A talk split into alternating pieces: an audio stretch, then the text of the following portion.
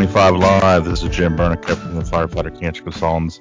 And on today's episode, we've got my old pal, Dr. Sara Jahnke. How are you doing? Good. Good. I know I woke you up early for this. Oh, I will hold it against you forever. No, at least not forever. All right. If you don't know Sara, you should. She's absolutely awesome when it comes to all this firefighter cancer stuff. Um, I'm to go through her resume. It'll be, like I said, 10 minutes long because she's got everything. But no, not really. She's she's the principal investigator at the National Development and Research Institute since 2009. She's also uh, was an assistant professor at Kansas City University of Medicine and Biosciences between 2006 2009. She completed her doctorate in psychology with a health emphasis at the University of Missouri, Kansas City. She consults for the National Volunteer Firefighter Fire Council and the National Fallen Firefighters Foundation.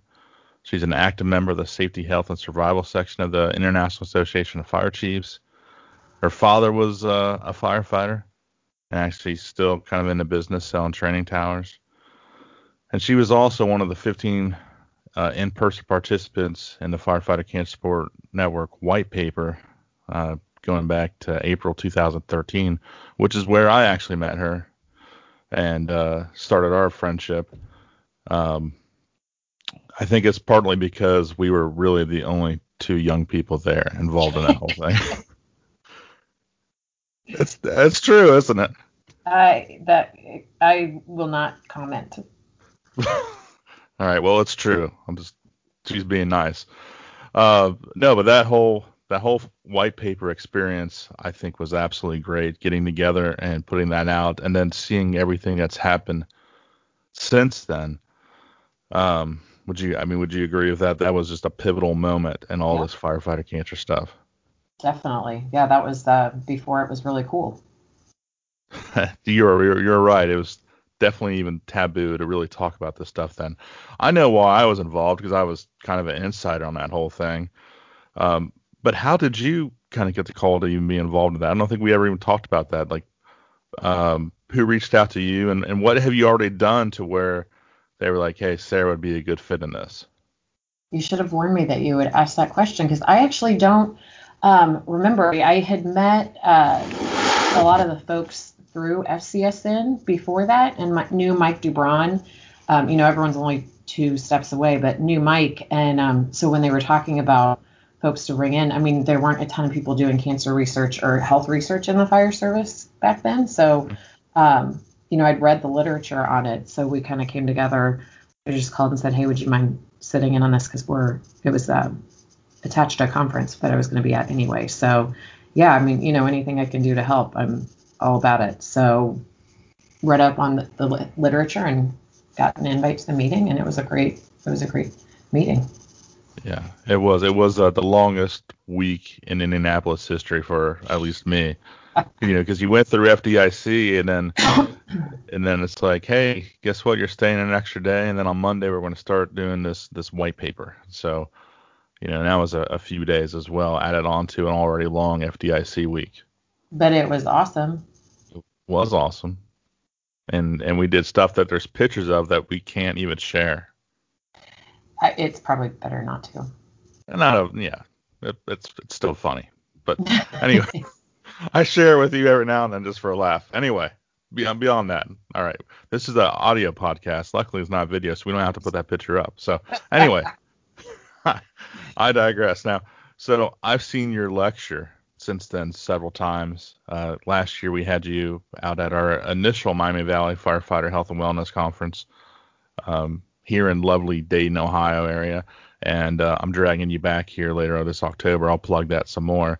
But I wanted to discuss some of the things that you actually talk about because it's uh, you know I do the whole 25 steps and different things, and and I have I really simplify and dumb it down. One of my steps is nutrition and exercise, and and I spend two or three minutes on it, which is I know not enough, but you're able to get like an hour and a half out of that stuff, two hours. So, um, you are definitely, uh, I think, on top of a lot of important stuff when it comes to those those topics. So I just want to throw out some of these things and just just kind of gloss over all it. I obviously don't.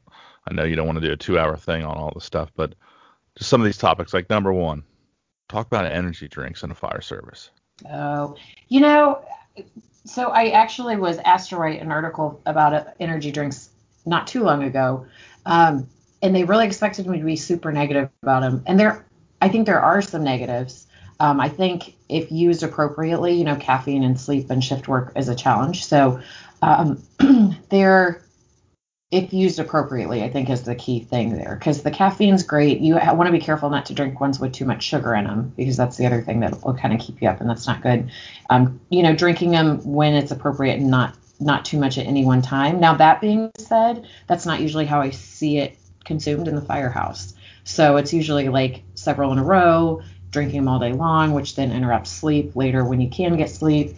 Um, and I think they can be. I think there's some out there that um, that are, especially when not used appropriately, can be kind of dangerous for your health. I, health. I know that um, that the uh, there was some work going on. Don Abbott's doing some work on Maydays and cataloging those and looking at the circumstances around them. And I know that he's found um, that to be a, a contributor with a lot of the Maydays. It's people who have consumed a lot of energy drinks. I think eh, you know they can affect your cognitive ability and they can affect kind of health overall and your attention and um, so I think that's the danger of them is if you're not using them in a way that is is wise. You know, if you if you use it like coffee and you use coffee just a couple cups in the morning, that's one thing. If you're drinking a pot of coffee in the morning and a pot of coffee in the afternoon, I think that's a whole nother. So I think, and then the other concern is beyond kind of cognitive ability and and functioning is the um,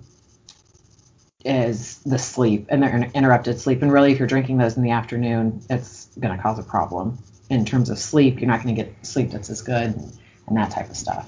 Does that answer your question? Yeah, no, it does. It does. And there's, it's just I don't, I can't speak for every fire department, but I know there's there's some stations where I'm at where I mean, they have a whole case or two in the fridge ready to go. Yeah. And they all they all partake. I mean, well, it's it, it it kind of almost in a way replaced coffee. Yeah, and if you're waking up, you know, if you're up in the middle of the night and you have to be up for something, but and it's really one of the things that's I think really hard about when we talk about health and the fire service and any kind of like health behavior is we assume that all firefighters and all positions at every station are created equal. And that's just not true. I mean, even within departments, you have stations that are really busy and stations that rarely get up at night.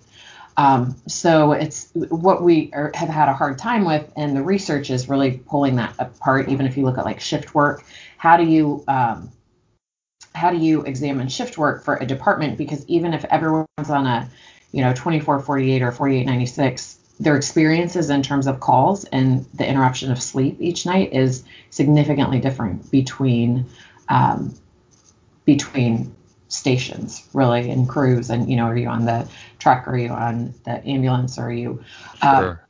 so that's one of the challenges but you, you can't assume that everyone's going to be you know up working all night. If you are up working all night and you need the caffeine then then get it but you know also use that appropriately and and don't drink like you're going to be up all night for caffeine if you're not, because it does really interrupt sleep. Sure, sure. You know, and that's that's actually a good segue. I know this this next topic I'm gonna throw out there. I know you're intrigued by it because I know we talked about it kind of uh, just last month in Miami. Uh, is the sleep deprivation, uh, yeah. the shift work. I mean, this is kind of uh, we're learning a lot about this, a lot of new things, but we realize kind of how screwed up. Generally we are. And, and, like you said it's it's different per, for stations and departments and everything else. I know i was on the medic last night. I told you earlier uh, before we started the call uh, i didn't have anything after 10 o'clock. And that is that is an absolute rarity. It is it is like a christmas morning here for me because of that today. That is yeah. that's not the norm. And i know that's not the norm for most people either. No. It's not and you know so the more i learn about sleep i've always known sleep is important but um, and and a great book recommendation that came to me. Two or three people that I talked to had recommended this book, so I picked it up, and it's fantastic. I think it's Dr. Walker out of California, and it's a book called Why We Sleep, and it overviews all of sleep. It kind of gives a general overview of sleep and its function and and the structure and the amount of sleep you need and that kind of stuff. But um, the, the really there's not a health a cycle in your body or a health parameter that's not affected by sleep. And it's just so important. I think it doesn't get, you know, it feels like, well, we can fit it in, but really the more research that comes out on on um, sleep, I really think it does have to be a priority because I think it kind of underlies every, not kind of, it does underlie every other health risk that that um, people have, that firefighters have. And when you look at the research on shift work, I mean, a, across um, the board, you have negative health outcomes related to shift work. So you, know, you see increased risks of everything from behavioral health concerns to um, cancer, cardiovascular disease. I mean, shift work is shift work is is bad for your health because there's the kind of underlying rhythms of your body, the circadian rhythms, and the way your mm-hmm. body processes things, the way your mind processes things that are really controlled by when you sleep and how much you sleep. And people are really bad at judging their own um, their own impairment when it comes to sleep too, which is interesting. But I think you know one of the challenges with the fire service is you know someone has to be up at 2 a.m. when a car accident happens or grandma gets um, falls down and gets stuck in the bathroom and someone's. Why was grandma up at 2 a.m.? That's what I want to know. She had to go to the bathroom. Oh, okay, I do too. See, that's why, yeah. But Fair right, enough. that's when that call comes in, and you don't want to be, you know, you don't want to have to get up, but someone's got to get up and do that. But sure. it's also this challenge of like it's it's just so bad for your health. It's so bad for your health um, to have that interrupted sleep and have 25 years of interrupted sleep, and you know, and then I mean, God forbid you're in the volunteer fire service and you have your scanner on. I mean, I grew up with a scanner in the house all the time. Like to have the scanner on 24 7, like you never get a good night's sleep. So yeah, it's rough. Oh, I agree. No, it's I think, and I don't know if it'll be in, in the terms of when you know by the time my career is done, but the the way we look at sleep in the fire service just needs to be just completely rechanged. You know, we need to have a way to where we have um, better quality sleep, more of an opportunity to sleep um, in in uninterrupted, uninterrupted. You know, I know there's still departments out there to where you hear everything else at the other stations as well. So if another station goes out, you get woken up for that too, even though you're not going out. And that's just it's just unnecessary. And also the whole the mindset of naps even. You know, mm. naps are a bad thing. How dare us really I mean, you know, city officials generally don't even like the fact that we're sleeping at all on duty uh, right. at night, let alone taking naps. But I mean, that's that's an important thing, and it's and I also and it made me think back when I started learning more about this. I I went to uh, about two and a half years ago. I was in Europe, spent some time in Sweden and also in England. Just kind of torn to the, the different brigades and seeing how they do things. And I remember going to two large brigades there, and uh, the labor management had a big uh, issues, the contracts, and, and everything else. And, and as a punishment, management actually took out all the beds of these fire departments, these huge brigades with thousands of people, took them out. They're all stored in a warehouse. And when those guys want to sleep at night, they're getting in sleeping bags or air mattresses. I mean, it's just crazy. I would love to see the data on their um, things like injuries after that. I'd also love to see um, any data that they have, like in terms of long-term health effects. That's just, I mean, I don't want to say that's stupid because that oversimplifies it, but that's so short-sighted. I, I just sleep is so important. I, I yeah. Sometimes choices are not made really thinking about the actual people it's going to affect, but well, I I, I, just don't think they understand it. They don't. Uh, the consequences aren't aren't uh, really widely known by the norm person. Not even really by the fire service. I mean, there's certain people you and I are aware of it, and we're trying to get word out, but it's going to take a while. Well, and, and like I said, people are bad at being able to know their own, like how well rested they are. And so there, and there has been quite a bit of research looking at like, can you just make up for sleep? Like, can you go without sleep during the week and then make up for it on the weekends? And really, the answer is no. Um, there are and, and people are really unaware of it. So if you ask, if you test people like their on their cognition or learning or memory, and um, you see impairments, they've done this where they go into into labs and they control the environment, and then they limit the amount of sleep. And people will say that they don't feel tired, but you see pretty quickly deficits. And then the other thing I hear is a lot of people say, um, "Oh yeah, you know, I only need four or five hours of sleep each night," and Sure. um, the research on that suggests that there is a genetic um, marker for people who really are fine with limited sleep. Um, and so there are people that that have that and can do that, but that if you look at the frequency of it, when they look at um, you know kind of general population, the the rate of that, you're more likely to be struck by lightning than to have that. Okay. Really, really Well, that puts it in. That kind of puts it in perspective. Yeah, so if you think about, you know, if you think about it, it seems like that you don't need that much sleep, but you know, if you're able to like doze off when sitting at a meeting, if you're or, or you know, if you sit down and watch TV and you fall asleep, then you're not getting enough sleep. So the other thing that really they look at it, and a lot of re, some of the research that's come out of um, Harvard with firefighters looks at uh, car accidents and injuries and that's another area where you know sleepy driving is under recognized as one of the things that is really dangerous um, in both in the fire service and in the general population but you know you have there was a walker has this great chapter on micro sleeps and he talks about how you know the sleepy driving you know sometimes you'll be driving especially like i think about on your way home when you've been up all night and you have that kind of like it feels like a long blink and you like at either while you're driving like at a stop sign or um, you know driving down the street it feels like a long blink like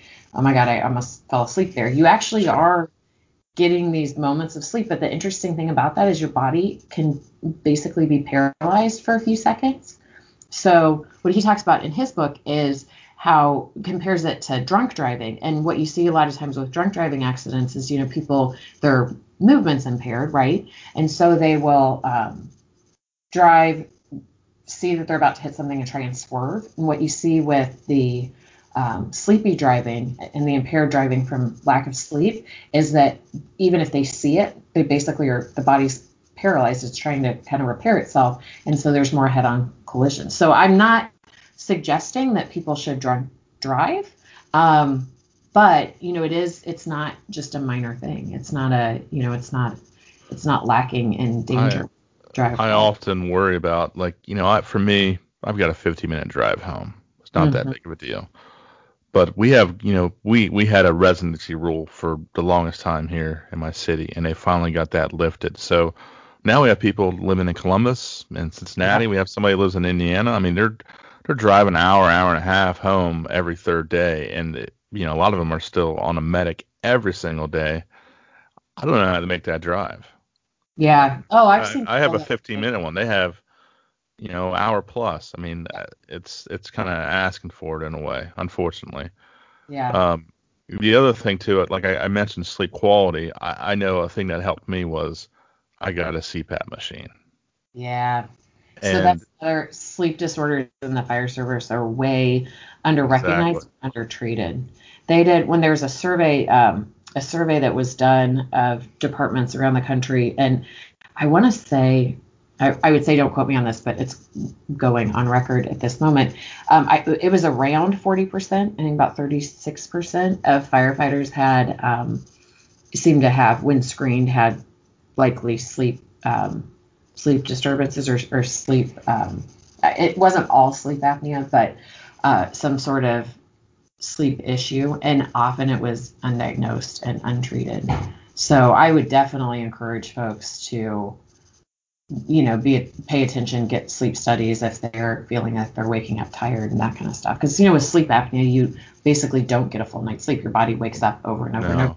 No, and I can I will speak from experience. You know, let's say beforehand I'd have eight hours of sleep. Um, the quality of sleep wasn't there. So now, even if I get five or six hours of sleep and I'm on a CPAP machine, I feel so much better. I mean, I may not have slept technically slept as long, or at least for the duration, but the quality is so much better, and I feel better in the morning, and I'm able to just function much better because of it. So it's definitely worth looking into. Yeah, no, I, I agree. Well, and I think too. So the other thing I've I've uh, I think is interesting is like the role that sleep plays with cognition and like consolidation of memories. And I wonder if some of that is, uh, you know, we obviously see some concerns and and a lot of firefighters talk about things like flashbacks to bad calls and those types of things. then you know, not even not always even like in a um, diagnosable PTSD way, but um, I do wonder how much of that is is augmented by issues with sleep. So it's interesting. Um, yeah, it's interesting. I don't I don't know. I think that there's a lot more. I, I hear a lot more about sleep now, and I get asked a lot more questions about sleep now than I ever have. Um, so I think it, people are paying more attention to it. There was um, Joel Billings, who's now down in um, a university in Florida, but just finished his PhD in Oklahoma, did a study, and he looked at sleep and he looked at different shifts. And um, you know, while there was, it was a smaller study because it was a dissertation, he had some really interesting findings. And one of them being looking at sleep opportunity and just the amount of time that people were able to sleep when they were on the job and on different shifts. And his data suggests that one thing that may influence it more than the shift is the shift time of shift change. So if you think about like a shift change that happens later in the morning, you know, a lot of departments switch at like seven. And so if you have to be up and ready to leave at seven, you're waking up at 5:30 or 6. And so if you, his data suggests that if you switch it so it's later, um, that it might help with sleep sleep quality and quantity. So there are a couple departments that have um, couple departments I've heard of out in the west where they just switched to a 6 p.m. shift change, mm-hmm. which is an interesting thing to think about. And then um, I know I think it's Austin does a um, yeah Austin does a noon shift change. Yeah, so, you know, I I thought uh, I worked with uh, Ben Fire District Number Four in Louisiana. They came on, they come in at five o'clock, and I was the more I heard their schedule, I was intrigued. But when I thought about my department in particular, I was like, there's no way that it would ever go for that because yeah. we would be zombies that that you know for most of that shift. Yeah, yeah. But so, eh, but it, for for slower departments, that yeah. definitely works. Yeah, it's interesting. Yeah. Um. And it it I definitely I think I I think differently about sleep than I used to. I used to when I was younger. I'm old now, by the way. I think you know that. Uh, I think we're the same age, so you're, I would say. Uh, you're actually uh, you're, you're older than me, but anyway, anyway, um, the whole and I, I know you're not going to get this quote, and some people may. The whole the Warren Zevon song, "I'll sleep when I'm dead." That's yeah. I think how I was for the longest time, and I finally, you know, whatever, I'll I'll just make it through. I'll keep going. And over the years, I realized now sleep is pretty important, and I need to get away from that. So it's funny you should say that. Um, again, back to Dr. Walker addresses that in his uh, in his book. And actually, there's research to suggest that that whole concept of I'll sleep when I de- when I'm dead. If you don't get appropriate sleep, you are probably actually bringing, um, you know, there are mortality studies, and you likely are bringing death on sooner. So you're kind of facilitating that happening sooner rather than later um, if you're not getting sleep. So you'll sleep when you're dead because dead will happen sooner than it would otherwise. That's great news. You're welcome. All right. Have you ever heard of, by the way, have you ever heard of Warren Zevon? Have you ever heard of Warren Zevon? No. Okay. He did the Werewolves of London song. Remember that? Are we back to pop culture? What have I told sorry. you about? Oh, I'm sorry. Black hole. Yeah, you. I use my brain uh, room in my brain for random stuff that doesn't matter, like Warren Zevon stuff, and you use it for science. So, yeah, that's right. Sorry. Uh, let me ask you this, because you're you've done a lot of stuff in the past, and we kind of touched on, but you're you're still doing all sorts of different research on things that I think we really haven't thought a lot about, but it's just so. Uh, I don't know. It's it, it's scary to me actually. Some of the things you're working on. Um, you know things like uh well how about we touch on the whole reproductive health yeah yeah um so I, I'm here for all the good news. So we just published recently an article where we looked at rates of miscarriage among women in the fire service. Now, granted, it was a the study we were doing was not specifically focused on that. So we asked the questions and ended up with data we really felt like we needed to publish, but we're digging into it more.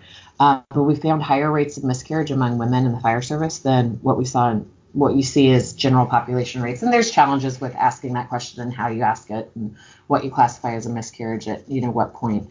Um, but they we did find higher rates of that and then early uh, or preterm um, preterm labor, so early labor.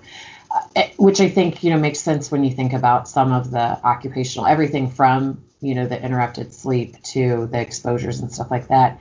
What it's led to so there's actually a group that's looked at, um, proposed some research to look at reproductive health also of men in the fire service.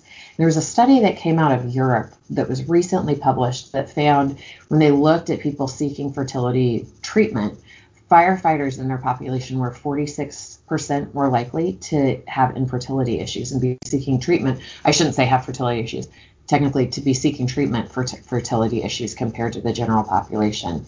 So there's a group that's really come together in the states to look at that more specifically.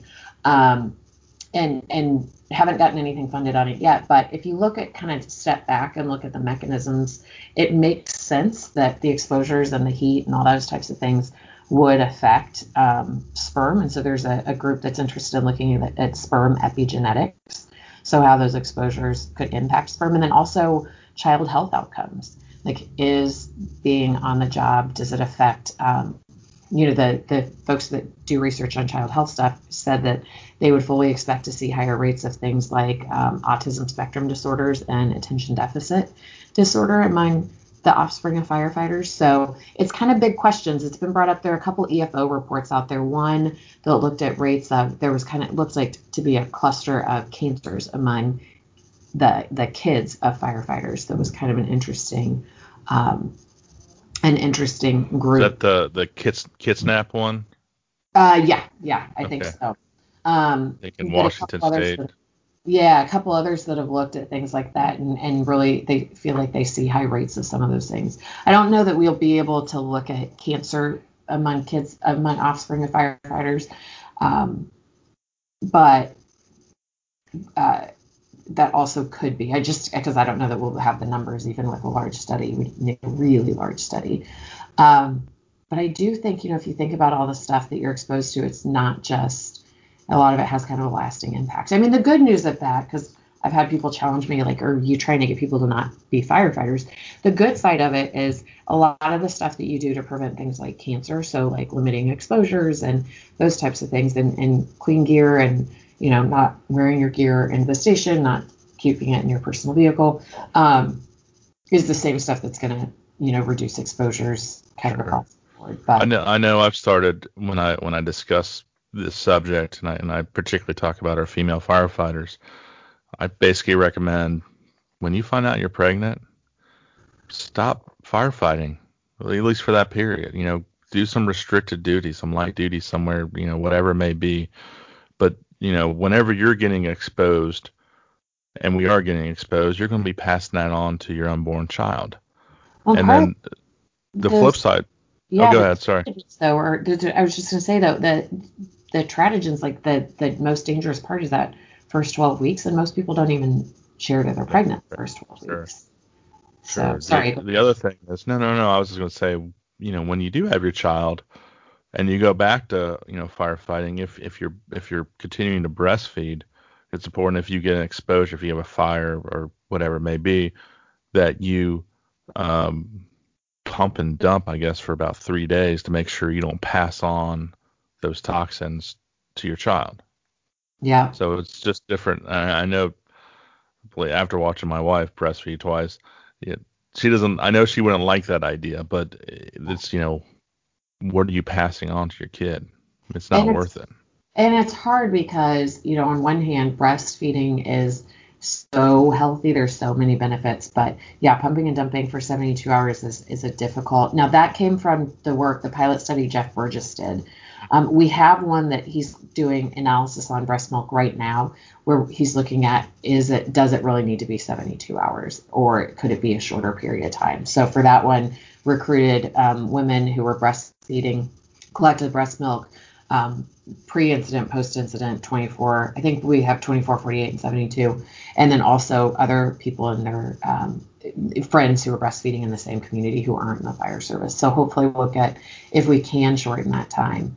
Uh, but and on one hand, you know, it seems so simple, like change duties, go off the truck at as soon as you find out you're pregnant. But then think about kind of the implications of that too. There, it's a heated issue. Um, you know, if you if anyone on the job in general was like, I need to go for the next nine and a half months, work a desk job. First of all, no one wants to be off the truck. Like it's not fun to be on light duty. Um, but some departments don't have that. They don't even offer that as an option. That's um, true. Absolutely. If you're a volunteer, I mean, what does that means? You're basically not volunteering. Right. You're done. And like I've heard of people who have lost their jobs. You know, they the FMLA only covers a certain amount of time, and if you take that while pregnant to protect the fetus, then you know, can you not stay home after the baby's born? Yeah. It's such an important time for so many different reasons. Everything from you know healing to bonding. Um, so it's a huge challenge, and then it's just the you know, it's a it's a challenge in terms of does it kind of stop the clock on your seniority and and where you can be in a promotional process. I've talked to a lot of women who work shifts and that really works for their family. Sometimes the husband works shift too and they just trade back and forth. So if you have to go to 40 hours a week and that's you know a difference in pay and then you have to pay a, a babysitter because you're working 40 hours. I mean, they're just it's a really um, I agree with you. I personally like that would be best case scenario is that the minute you find out you're pregnant, you can adjust duties, but it's harder than than I originally thought it would be. Like it seems obvious, but in practice, I think it's a little bit more challenging. Well, I I agree. I know there's some departments that don't have that set up, but I think that's part of our role is to educate them to make sure that that is an option. Yeah. You know, again, what are we? I always talk about risk management. What are we risking, and why are we risking it? Right. Right. Not just for ourselves, but you know, our kids. Yeah. Oh yeah. Well, I think once we, I mean, that's why I think that research on like offspring and reproductive health is so important. That I think, you know, there are a lot of things that people wouldn't risk if they, um, if they understood the health impacts. So we need to kind of quantify those health impacts. And you know, some folks who I think, I think one of the issues with one of the challenges with cancer is everyone's like, oh, that's just not going to happen to me, or you know, I'm going to die of something. But uh, sometimes people that I think, I feel like you have a hard time getting them excited about the cancer issue, or um, when you start talking about sperm, it, they pay attention real fast. So I think that's the uh, one of the benefits of, of researching other stuff. And fortunately, some of the like limiting exposures is the same for cancer and, and reproductive sure. health and safety. Absolutely. Yeah. I know it's just that's a such a positive topic to talk about. I like I said, I'm here to spread nothing but joy. exactly. I've well, actually ask you, people go. lately who are who were like, "Oh, I heard you speak, and I didn't really like you at first," and I was like, "Oh," and they said, "Yeah, what you, the stuff you're talking about is not.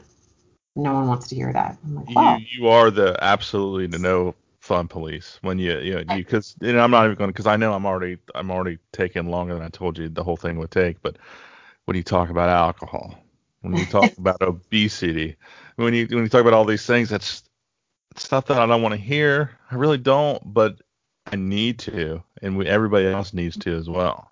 It's not me. It's just the science. I'm the data's the data. I'm just sharing oh, what. It's you. It's you.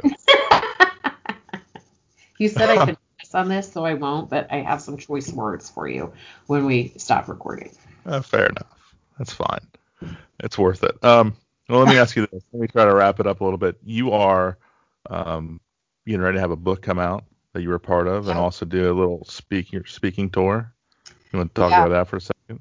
Yeah, we have. Um, it's coming out in the. I think it should be ready by fall. It's called Surviving the Fire Service, and um, Todd LeDuc from Down in Broward is the the editor, and we got pulled together just some really awesome folks, kind of a dream team of, of research topics and and um, and evidence. And it's you know like Frank Leto helped write the chapter on behavioral health.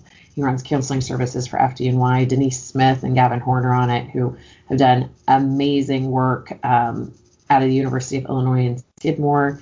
And on cardiovascular risks and fireground exposures, and it really kind of takes the um, takes stuff and, and makes it usable. So I think we call it like science to the street, or uh, there's some tagline to it. But yeah, it, it's good. We've got um, in Kansas City, we've got September 13th, Surviving the Fire Service seminar coming up. So I think we've put that out on Twitter and on the uh, Facebook page for the Center for Fire Rescue and EMS Health Research. So we've got that out there. Um, it's on my Twitter account, which is Sara S A R A A N N E 71. And yep, that's my handle. I'm really not good at Twitter, but. What about uh, your MySpace? Oh my God, I have one still.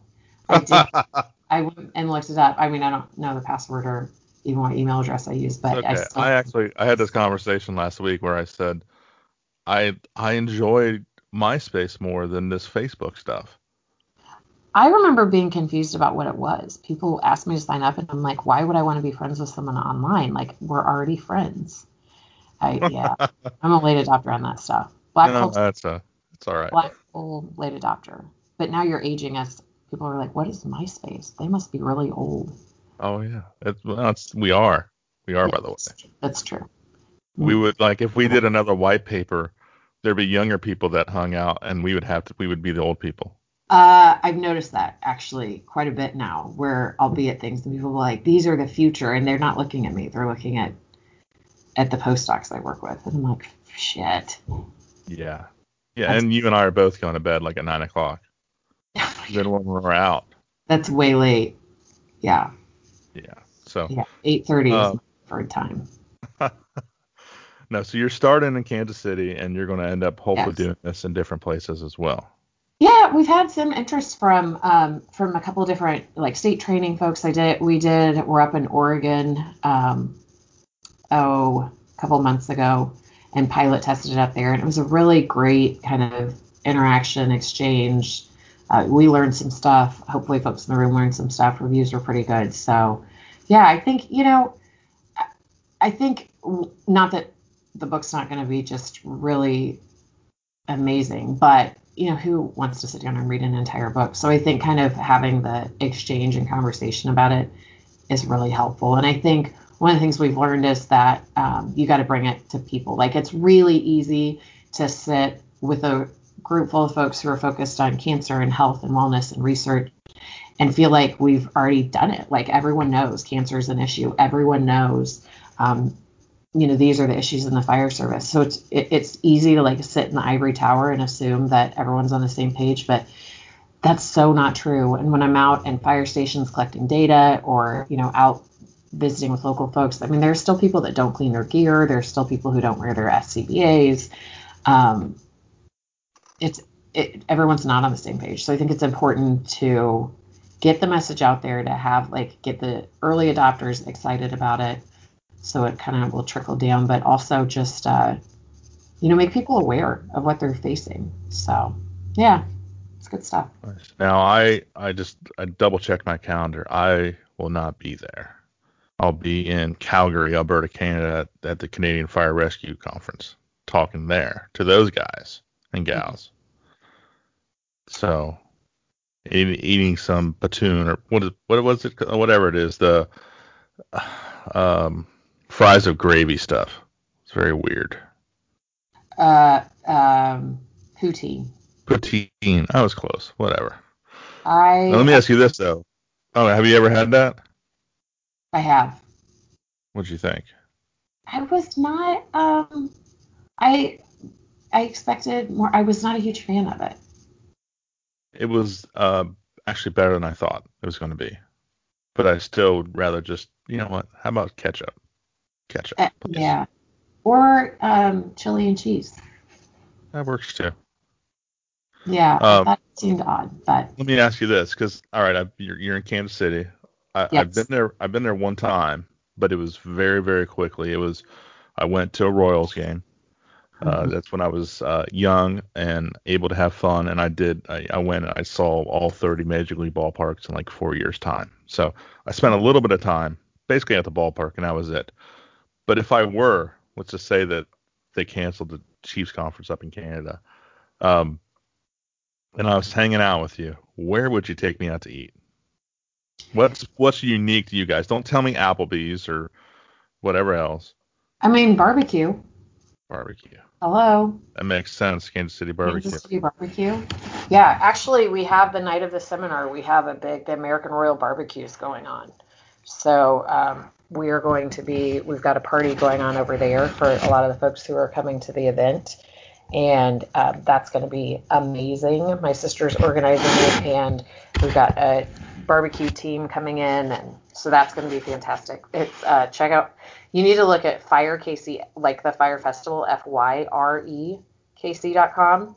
She has everything, including a swimming pig. So it's a play on the Fyre Festival that didn't happen, like the documentary on Netflix. Um, yeah, I talked her out of. She really wanted to picture to Photoshop a picture of my dad in a swimsuit because he's they're putting it on WHP Training Towers is putting it on. Yeah. And um, dad owns the company, and my sister's in the process of kind of taking over the reins from him. And so she really thought that that would be a great addition. Um, him walking through the water in a swimsuit, and I, you're welcome for stopping that for all of us. I think it was a good thing. But yeah, so Kansas City barbecue is like obviously the thing. Um, and there are a lot of really great. I mean, Joe's is kind of like the place that has been on TV and gets a lot of awards. I like that one, but there's some new ones that Okay. are pretty good. Gates right. is a good one. Yeah. I'm um, disappointed in you that you're not attending that, but um, when you do Well, the city, I mean, what uh, what do you want? You didn't, uh, you know, the fire chiefs invited me first, and uh, and you didn't let me write in your book, so there you go. Hmm, I think I mentioned this to you a long time ago. You didn't ask me to write anything. You just told me you were doing it. Oh, you're talking about the book. Jeez. I'm not the editor. what? well, I'm gonna talk to the editor next. All right, we're. I'll bring it up to him too. No, but anyway, um, all right. So again, September 13th, Kansas City. You've got a, a great lineup there. Um, you got your cheap plug in now. Let me get mine if you don't mind, because like I said earlier, I'm bringing you back to Ohio. Yes. Um, October 24th, October 25th. It's the Miami Valley Firefighter Health and Wellness Conference. I've got you talking on uh, that Thursday. You doing uh, your kind of nutrition, um, just just overall health and health and wellness for uh, regarding cancer stuff. yes. And then I also I'm going to plug you in, and you're going to be part of a a roundtable discussion with everybody that everybody else that talked that day, and I'm also bringing in um, some superstars like uh, Kenny Fent and oh, other yeah. people other people that are just kind of local, you know, luckily kind of local to us. So and we'll just be able to you know have an hour and a half, just hour hour and a half. I'm not sure yet, just kind of just, just discussing everything. So you you were at the conference last year. yeah. I, I I'd like to think it's because you and I obviously we get a bunch of different conferences all over the place. Um, I like to see what we're doing is a little bit different. It's a little bit more intimate. It's a little bit kind of more family feeling and, and more casual than and some of the other ones that that we attend. Would you agree with that? Yeah, no, it was a great. I really enjoyed it last year, um, and I think this year's going to be just as great. You got a good list of folks. We do. I'm, I'm pretty. I'm, I'm really proud of that. Nick uh, Nick Magato from Brothers Helping Brothers and myself have been working our butts off on that, and that's where you can get tickets, by the way, on uh, the Brothers Helping Brothers website. Um, now let me ask you this: uh, when I introduce you this year, if I were to give you an entrance theme, like pretend pretend this is I don't know wrestling or boxing or UFC or whatever else. If you came out for one song, what would you, what would your song be? That's so funny because the postdoc at my office just said what my song would be, and I can't remember it. I don't. I don't know. I, I, I guess why I asked for it is a pop culture thing, and you can't even come up with a song for you. I, yeah, no, I don't have one, but he came up with something, and I think it had "bitch" in the title. I wasn't supposed to cuss, but I think it did. There goes uh, our G rating. Thanks a lot. Are these really rated? I don't know. I think I think they are. as long as we don't say the F word a lot, I think we're okay. I, I didn't even use that once. I, I don't think I did either. I was thinking it, but I didn't say it. Yeah. Oh, I was thinking it too. I'm sure you were. All right. Well, you let me know what the song is, and I'll see if I can find it. And Uh, that's one of the, that's again that's one of the things I want to do. Actually, kind of make it a little bit more fun, is have people come come out to How can health and wellness not be fun on its like own? I like we have like you know here's another one. We have uh, Jacqueline Toomey from the uh, firefighter uh, sleep recovery center, yes. and I, I haven't talked about it, but I in my head I already thought like your theme song is Enter Sandman. No. See. Yeah. Yeah. See. Well, I think maybe you should come up with your own. I, why do I have to come up with my theme song? Why can't you just come up with one for me? I can and I will, but you got to understand what you just asked of me. I'm just saying I don't feel like that should be my responsibility. Oh, well, then don't be mad at me when I play whatever I'm going to play. All right. Oh, great. You and we have a we have an audience that just witnessed that whole thing. So, all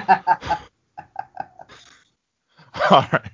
Well, as always, thank you for your time. Thank you for everything you're you're doing regarding this. I uh I, can't think enough, you know, think of you. I think of you so much, and thank you for all this stuff. You know, I um I've talked to my wife about this. I've got I've got a six year old boy and a three year old boy, and I know it's a lot of times when you're a firefighter, you um it's just common for your your kids to follow in your footsteps, hmm and uh I don't know if I want that, knowing everything I know now, and I know that's probably not the the popular answer. I hear that a lot though. I would. This is this sounds crazy, but I would actually be like, because I care about the firefighters, I care about the fire service. That's that's obvious. I don't think anybody would ever say otherwise. I would be more inclined to point them into your direction of doing things, of research and helping out and helping prevent this stuff, than to follow in my footsteps. Yeah. Yeah, no, I um I've heard a lot of people say that, that kind of looking back. But, you know, it's still at the at the end of the day, it's a great it's a great job that does important things. And there's a lot that people can do to mitigate the risks. You know, there's a lot what we know in behavioral health and, you know, management and behavioral health compared to 10 years ago and 20 years ago. I mean, there's a lot you can do. The risks from the exposures, there's a lot you can do there. So, I mean, yeah, it's never going to be like a, a safe, boring job, but No, but it can be it can be made safer, and I do believe that the fire service now, if you're getting involved, is um, you have a much better chance of, of getting through it and being healthier than you know your predecessors because we didn't really know all this stuff. So, but this is Absolutely. More common knowledge. I mean, I remember doing this, and I've also been doing it for a while.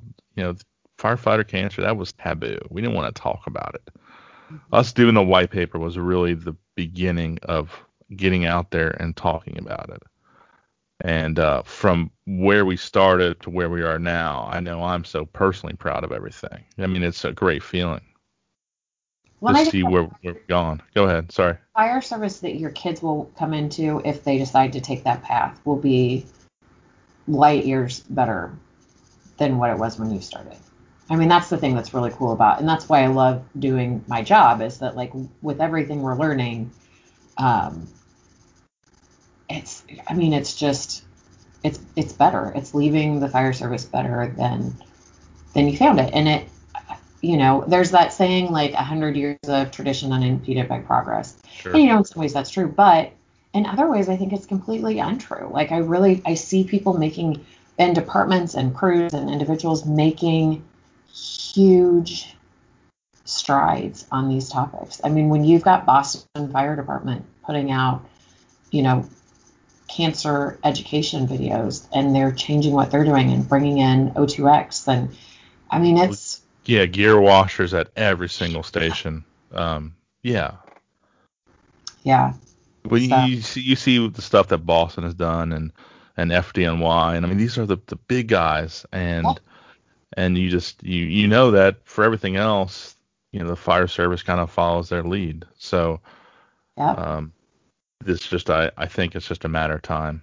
I'm at least I'm hopeful of that. I don't. I I've been. I it, people have claimed that I'm just too Pollyannish about it, but I think you have to be optimistic or or it just gets depressing. I think. I think I, you know the fact that there are podcasts now about health and wellness and that there are you know it's being covered. I've got to call them and rescue one, and the fact that they want to know what does research say and how can you make that relevant. I mean it's. Uh, you wouldn't have had that ten years ago. You know, we've Yeah. got research on women in the fire service. that- Yeah, you definitely you definitely have some job security, that's for sure. Oh yeah, I'm I'm counting on it. I better. I don't think you have to worry because uh, I think we are just the beginning of understanding how significant a problem this is, and then also with that, really learning of what we can do to reduce our risk. I mean, we can never say prevent it. I don't, you know, we just can't have that can't have that guarantee, but we can at least reduce our risk, and I think that's the main thing. Yeah, I agree. Um, Chris just texted me back, and this he said my walk-in song was Little Mix Salute. Little Mix salute. Yeah, I actually I don't know that, so I'll have to look that up. yeah. I I didn't know it either, but when he played it, I was like, oh, that's a nice little song. Is it PG? I don't know. Because you know I am very PG. I'm not even PG 13.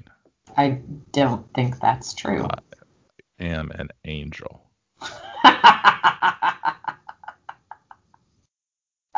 All right. On that note, thanks again so much. I appreciate you coming on here and sharing Oh. everything you've done and everything you're working on. And uh, I look forward to, if not beforehand, which you never know, but if nothing else, I, I look forward to seeing you here in October in my hometown where I live. Since you're not um, coming to mind, but whatever. I'm going to Canada, eh? I mean, taking care of me. Calgary, Alberta, Canada. That's where Bret Hart is from, the Hart Foundation. Um, I still don't feel like that's a good excuse, but okay, whatever. He's the excellence of execution, the hitman. Mm, still, I will be eating barbecue. I'm going to be hanging out with Bret Hart. hmm I doubt that. All right. If you see me get arrested for stalking, you know. Perfect. Uh, all you. right. All right. Thanks again. Uh, right. I'll see you soon. And uh, I'll talk to all you guys next week. Take care. Bye.